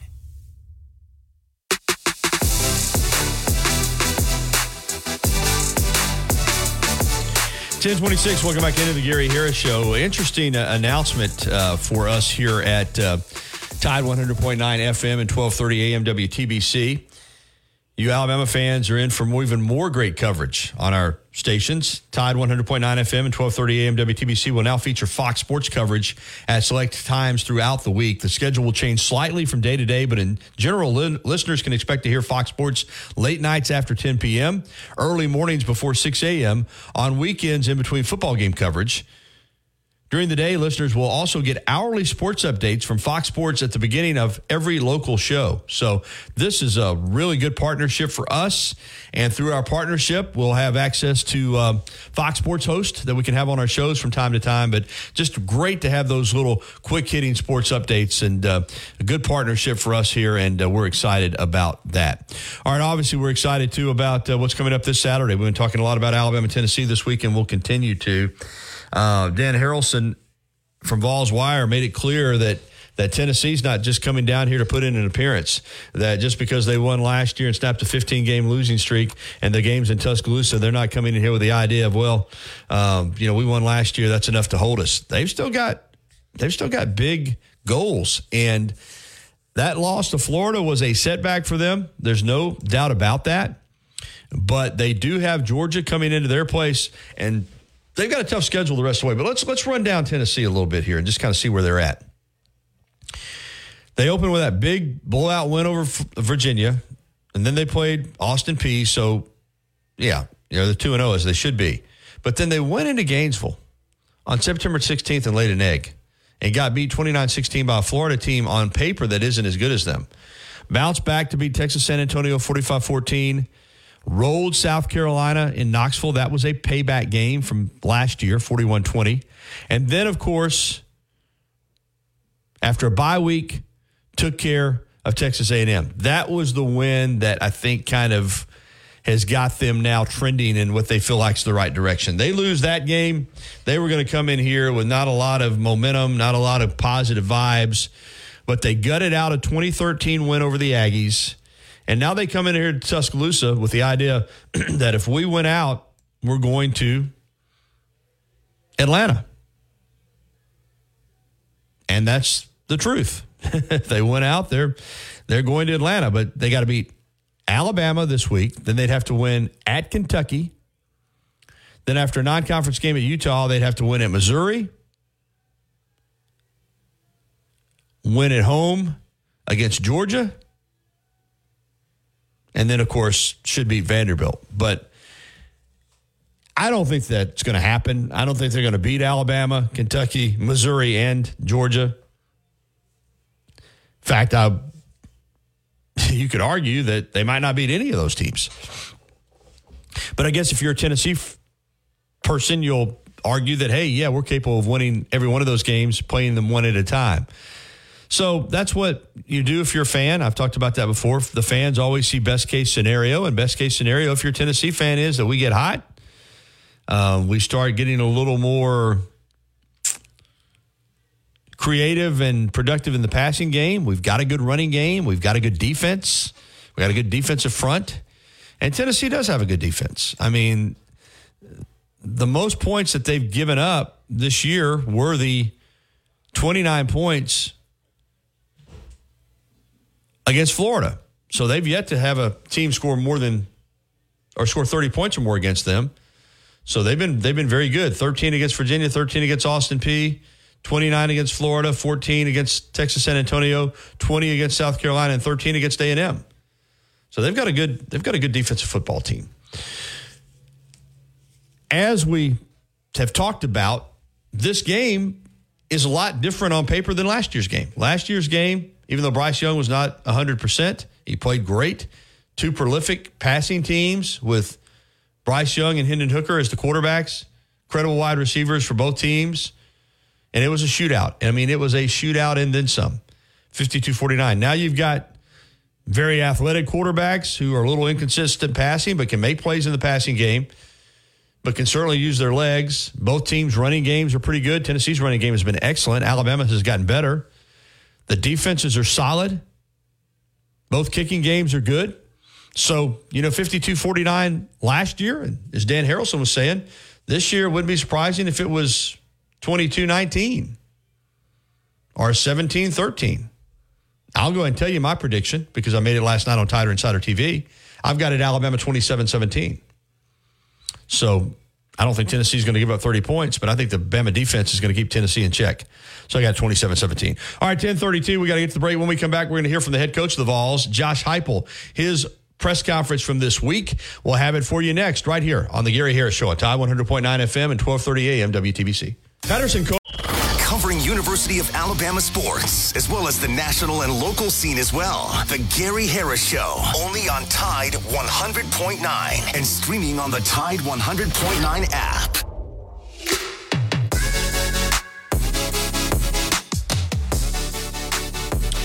1034. Welcome back into the Gary Harris Show. It's uh, 26 minutes in front of the hour of 11 o'clock, and we're rocking and rolling this morning. Uh, it's the Wednesday Hump Day edition. Gary Harris, Justin Jones, Noah Haynes, and kind of been uh, talking about uh, Alabama and Tennessee a lot. Obviously, we took a few phone calls. We can get some more phone calls in if you want to give us a ring on the First and Main Condos hotline at 205 342 9904. Ran down the SEC schedule for you. Talked a little bit of basketball. We're going to talk more tomorrow uh, about the Crimson Tide after Nate Oates meets with the uh, media today over in Mountain Brook. So we'll have a little more basketball discussion coming up on the program tomorrow. Right now, though, we're going to stick with uh, the third Saturday in October. Uh, of course, we cover uh, Nick Saban here in, in Tuscaloosa, and we'll have his uh, Wednesday post practice press conference this evening. But uh, Josh Heupel also met with the media this week there in Knoxville, and uh, we've got uh, some of his press conference. We're not going to play it all, but we're going to uh, take him off the top from Monday when he w- met with the media there in Knoxville, Tennessee. Here's the head coach of the Vols. Um, uh, proud of our football team, the way they played and competed. Um, you know, physical football game, um, but uh, the resiliency, the uh, the ability to continue to just uh, play the next play. Uh, really proud of that. Um, a lot of really positive things, some things that uh, we got to clean up before we we get to this week in, in Tuscaloosa. really good football team that we're playing. Um, they're playing well all three phases of the football game. Um, their quarterback's playing extremely well, been accurate with the football down the field. Uh, obviously, he's extremely dynamic with his feet as well. Uh, defensively, uh, they're creating a bunch of negative plays, uh, hitting the quarterback sacks and uh, tackles for loss. And uh, special teams are, are really good. So, uh, huge test for us, uh, one that uh, we'll be excited for, and, and uh, got to focus on our preparation here this week. So, open it up. Coach, you mentioned the physicality you guys played with when you flipped on the tape. Just what jumped out about your offensive line, and kind of what I guess what kind of statement does it make to have that sort of success against what was the best run defense in the SEC before Saturday? Uh, they played extremely physical. Uh, I thought they did a really good job uh, with everything that was, was going on uh, from the perspective of what we're seeing defensively from them. Uh, the communication was elite. Coop did a great job getting everybody on the same page.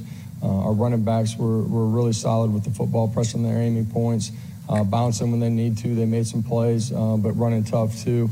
Uh, moving the pile uh, during the course of the ball game too. Initial contact might have been at three, four, five, and, and finding a way to, to eke out more yards there and, and you know turn third down into a short yard situation and or getting a first down on some of those runs. So all in all, really good performance from those guys, offensive line, uh, tight ends, and the running backs.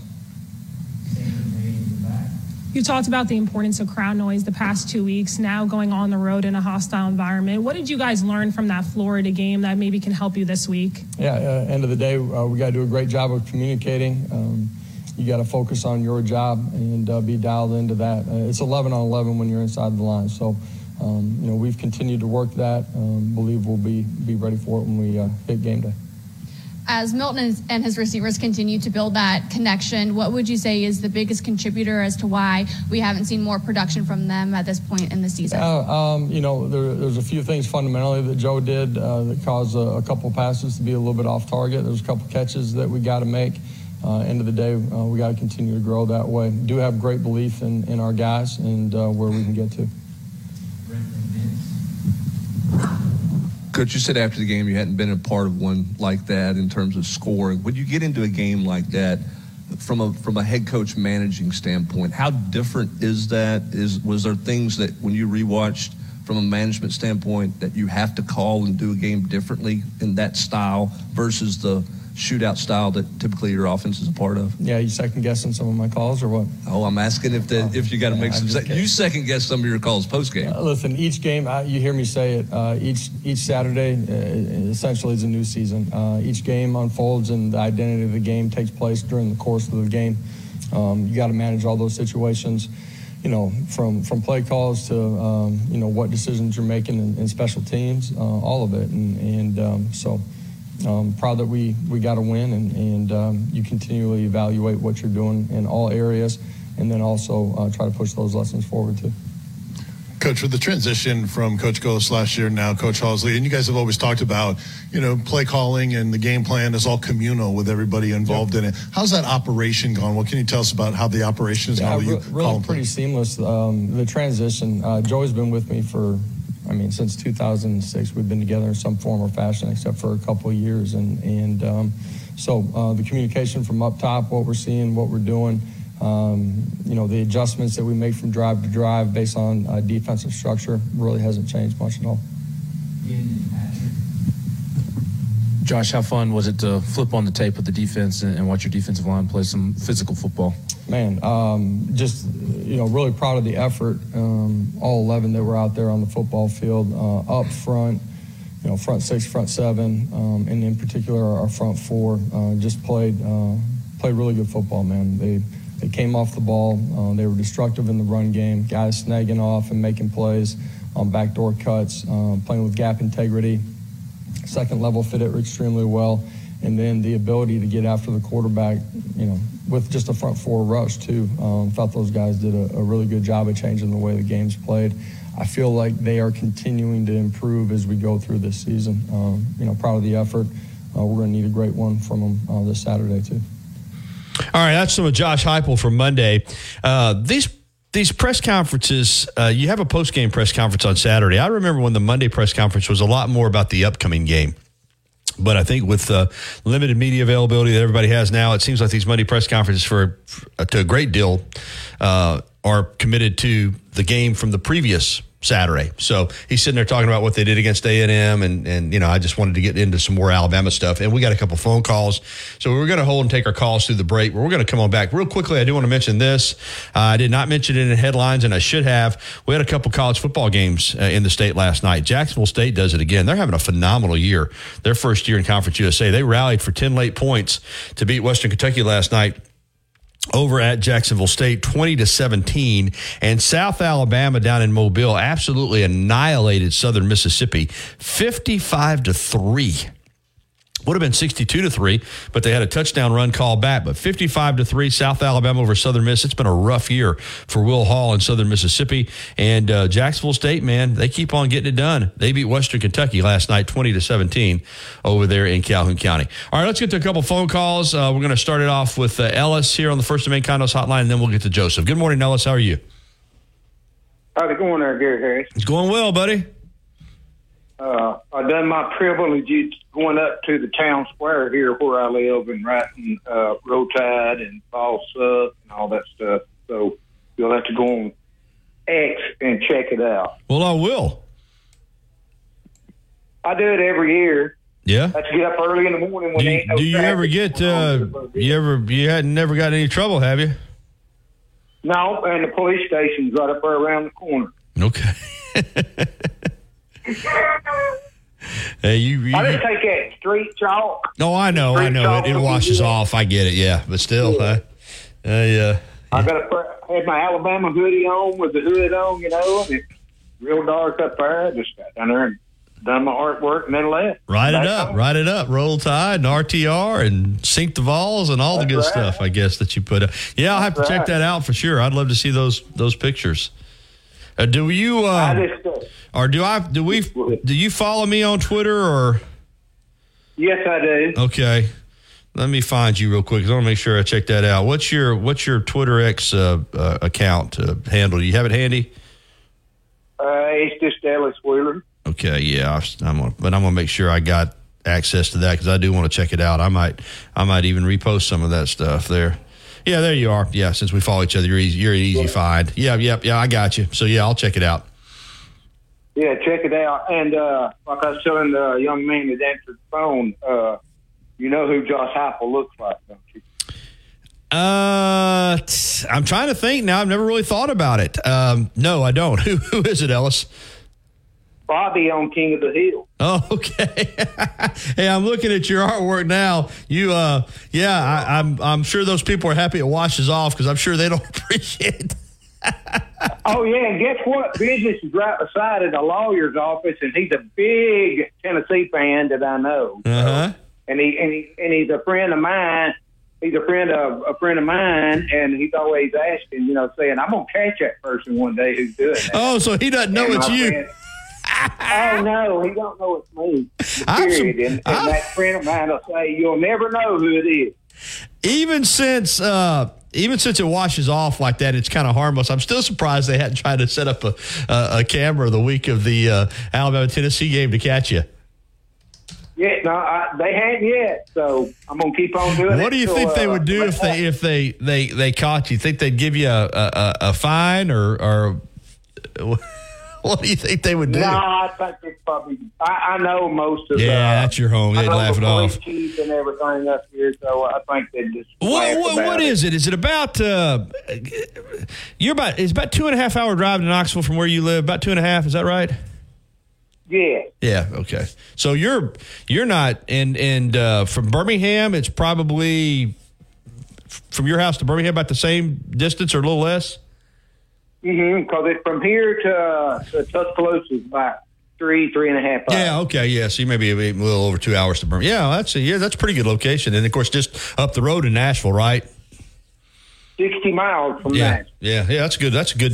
That's a good little area to live in, right there. You're you're close to you're close to everything. So, well, that's a that's a Oh, cool yeah. story about the. And now I'm looking at it, like I said, but uh, you uh you didn't hold back with the the one word. We No, won't- we- we, we won't say it on the air, but uh, um, It's it, it, it, think of think of the words uh, the Vols stink, and then add the next level of that, and you probably figure out the word that that, that, that it goes beyond stink. It goes to uh, the you know starts with the letters S U. Let's just say that. that's a great Yeah, story, Ellis. There you go. There you go. That- that- that's a that's a that's a man. That's a great story. That is, um, and not just a great story, but a great visual. So. That's, uh, that takes some guts, Always man. Even though, even though you're, you're, you're, that's your home, and you know those folks. I, uh, I still think that's pretty, pretty brave. Oh well, I got to do it. I got to keep doing it just to aggravate them. I got to say, I'm on the front lines for all of us out here. You absolutely are, man. You, hey, you don't just talk the talk, you walk the walk. Are you, uh, are you coming to the game Saturday? Yes, sir. I'll be there with bells on. I figured you would be, but I just thought I would. All right, give me a because I don't do a whole score prediction segment the way that Fowler does. But give me your score prediction for the game on Saturday. Thirty-one to seventeen. Okay, yeah, I got it 27-17. So we're we're kind of in the in the in the same neighborhood. But um, um, I'll tell you something. How old are you, Ellis? I'm fifty-nine. Yeah, I'm 59 too. I thought about the same age. Look at this. I'll show these guys. See that through the glass? I don't know if that's every. I, I will. I will nick my hand, or my, I don't know if it's getting older, and I'll freaking bleed like crazy. I don't know how to do it. I just cut my top of my hand, and it's I just look down and it's just bleeding. Does that start happening when you get older, Ellis? Do you bleed more? Uh, yes, sir. Then if you're on blood thinner, it'll do that too. Okay, well I'm not on blood thinner, but I'm on blood pressure medicine. Well. I'm on. I'm on blood thinner. Mean, that's good. Yeah, I'm just. uh, I nicked my hand somehow, and it's just sitting here bleeding. Wipe it off and move on. It doesn't hurt. it is part of. It is part of it. so. Yeah. All right. Well, heck, man, we better get back on the football. But anyway, that's a cool story, my friend, and uh, um, glad you're going to get to come down on Saturday. Yes, sir. Roll Tide. All right. Good to hear from Ellis. And Ellis, listen, now I'm telling you, uh, you can go to his Twitter handle and see the, the little graffiti. And that is, it's wash away chalk, so it doesn't hurt anything. But he's got, uh, I'm trying to see the whole picture here. Roll Tide, Vols, you know the word that he used, Roll Tide again. And it's right there for all the people in Manchester, Tennessee to see. So, and listen until they wash it off. All right, it's 1048. I tell you what, let's go and get our break in. Joseph, listen, man, you hold and we'll get to you. We'll have plenty of time with you on the other side of the break, but we need to go ahead and get our break in. Here on the Gary Harris Show, we'll be got back to wrap up the show. I wipe this blood off my hand, go wash my hand real quick. We'll be back after this. On the next Inside the Locker Room with Coach Wimp Sanderson and Barry Sanderson. Tune in Thursday, 7.30. JC Shurburtt will join us. We'll go around the SEC with JC. Also in the second hour, Dad will pick his blue plate special off to a hot 5 and 2 start. So stay tuned. Inside the Locker Room, weekdays 7 to 9 a.m. on Tide 100.9 and Tide100.9.com. Hi, I'm Tide 100.9 Tuscaloosa weather. Another beautiful day today with a sunny sky, the high 73. Fair tonight, the low at 50. Tomorrow, increasingly cloudy, the chance of a shower by afternoon. Showers are more likely tomorrow night. The high tomorrow at 73 degrees. I'm James Spann on the ABC 3340 Weather Center on Tide 100.9. It's 62 degrees in Tuscaloosa. Never miss a moment of the action. Download the free Tide 100.9 app today.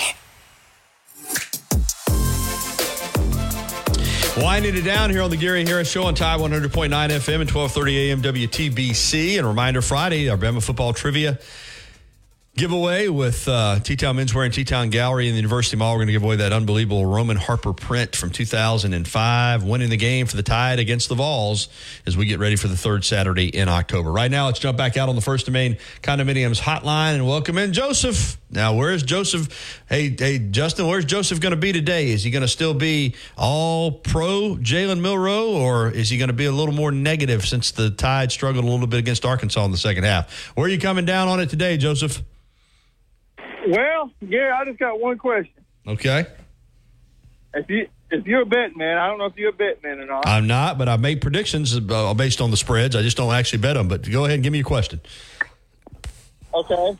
Well, if you're a bet man, who do you think's gonna be Alabama's quarterback next year?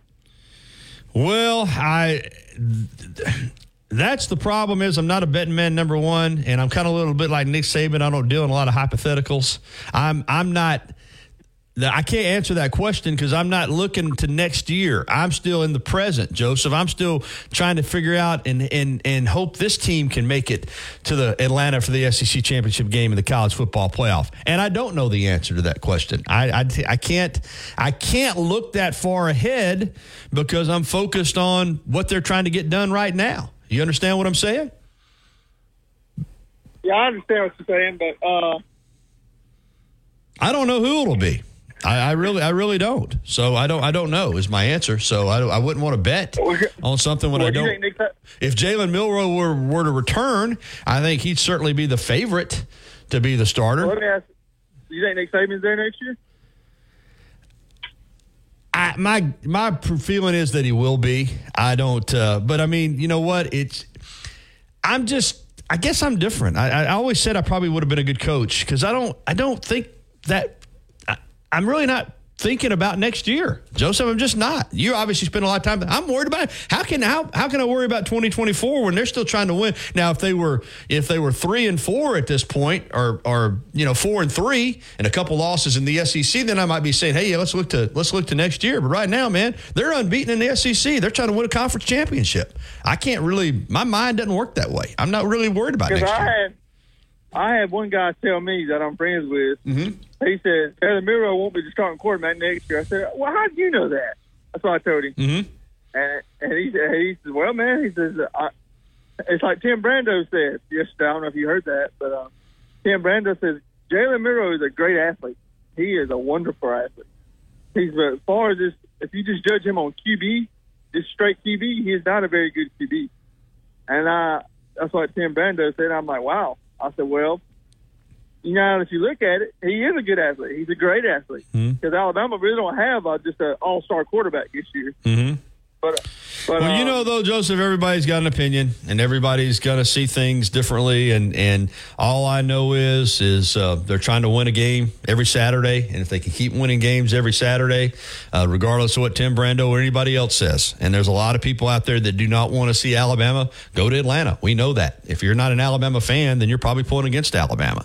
But I if Al- Alabama goes to Atlanta. if Alabama keeps winning every Saturday, they're going because they're they're the only team that you know is unbeaten in the conference right now in the West Division. They control their own destiny, and I know you could say, well, LSU does as well if they beat Alabama. But if Alabama keeps winning, they're going to go where they want to go, and they're going to have a Well, chance well, to accomplish what they want to accomplish. And you know, opinions are are a dime a dozen. We've all got them. Uh, that's why I have a job here doing a radio show is because people have opinions and want to share them with us. But I think right now, I'm I'm pretty happy with where this Alabama team is at, and uh, if they win Saturday, I'll be even happier. And then they get to bye and kind of get to hit the reset button before they play LSU. Well, I've, I've heard several like ESPN and a bunch of people talk. I've heard several uh, analysts, like people on podcasts talk, like I'm talking to you, and they said even if Alabama wins the SEC, they just still don't think they get in the playoff without some help. Hey, that they said Georgia, if Georgia wins over number one spot, they're in. Says, but if Alabama goes in there and beats Georgia, Alabama's still going to have to have help. That's, that's what a bunch of people, ESPN and podcasts. Okay, let me get this straight. If Alabama wins out and then goes to Georgia, goes to Atlanta and beats Georgia to win the SEC championship at 12 and 1, they said they're going to need help. Yeah, they're going to Uh, need help uh, that- that- that's not accurate. If Alabama, I, I guarantee you this, I'll be willing, willing, willing to make this prediction. If Alabama is is twelve and one and just defeated Georgia for the SEC championship in Atlanta, they're going to the college football playoff. I, now that I would be willing to place a wager on. So I that's everybody. Like I said, everybody can have a right to their opinion. But if Alabama's 12 and 1 and the SEC champion with just one loss against Texas, they're going to be in the playoff. I'll go ahead and book that Well, one yeah. right now. Well, let me ask you this, Gary. Let's say Texas stays at one loss. I don't care. I, I'm just telling you, if Alabama's 12 and 1, I, I'm not going to look at all these could be, would be scenarios. But what I will tell you, if Alabama's 12 and 1 and wins the SEC championship over Georgia, they're going to the playoff. I'm just going to tell I, you. I got you. Well, let me right. ask you this: if, if it's between Alabama and Texas, who, who do you think should go, Alabama or Texas? Because Texas in the head-to-head matchup us. Well, I think they might both go. I mean, I don't. Again, I don't. I can't. You know, there's a good chance they would both go. But I'm just telling you, if Alabama's 12 and one and wins the SEC championship, they're not going to be kept out of the playoff. There's no way in the world. So, hey, got to run, buddy. It's time to get uh, done with the show. Good to hear from you, Joseph, and and a lot of uh, hypotheticals there. But if Alabama goes 12 and one and wins the SEC championship and beats the Georgia Bulldogs to win the SEC championship, they're going to be in the playoff. All right, that's going to do it for the show. This hour's been brought to you by. Patterson Comer, attorneys at law. All right, we're going to get you ready for Kristen Miller and Corey Miller. Miller's Edge coming up next.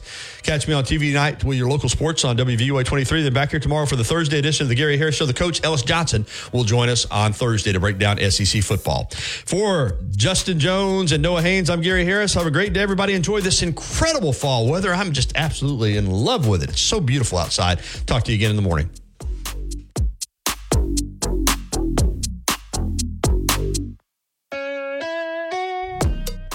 For listening to The Gary Harris Show on your home for Alabama sports. You know!